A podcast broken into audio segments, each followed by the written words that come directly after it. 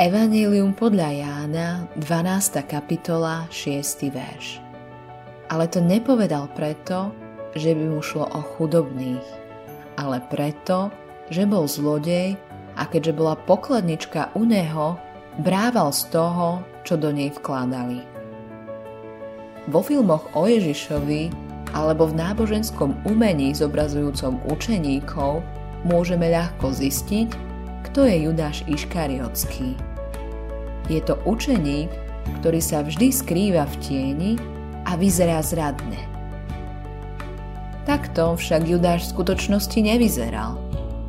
Pôsobil dojmom najcnostnejšieho z partie, ale bol doslovnou definíciou pokrytca.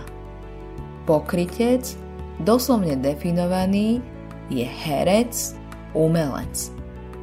Dokonalý príklad na to nájdeme v Jánovom evaníliu, keď sa učeníci zišli pri jedle v Betánii. Mária začala Ježišovi utierať nohy nejakým veľmi drahým parfumom a vôňa sa vznášala vo vzduchu. Mária tušila, že Ježiš bude trpieť a zomrie na kríži a chcela urobiť niečo veľkolepé, niečo, čím by mu dokázala, ako veľmi ho miluje. Parfum bol pravdepodobne rodinným klenotom, ktorý mal na dnešné pomery veľmi vysokú hodnotu.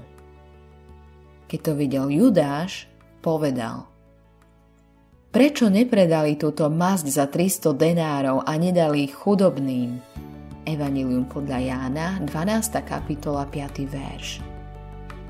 Potom nám Ján uvádza tento detail – ale to nepovedal preto, že by mu šlo o chudobných, ale preto, že bol zlodej a keďže bola pokladnička u neho, brával z toho, čo do nej vkladali. Takže vo chvíli, keď sa Judáš zdal byť najcnostnejší, bol v skutočnosti najpodlejší a jeho chamtivosť po peniazoch mu zničila život.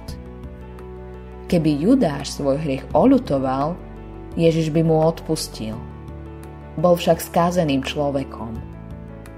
Biblia hovorí, že ak vyznávame svoje hriechy, on je verný a spravodlivý, aby nám odpustil hriechy a očistil nás od všetkej neprávosti.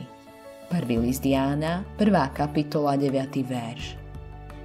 Keď ako kresťania zhrešíme proti Bohu, neprerušujeme vzťah, ale spoločenstvo. Ak však svoje hriechy vyznávame, naše spojenie s ním môže byť obnovené. Autorom tohto zamyslenia je Greg Laurie.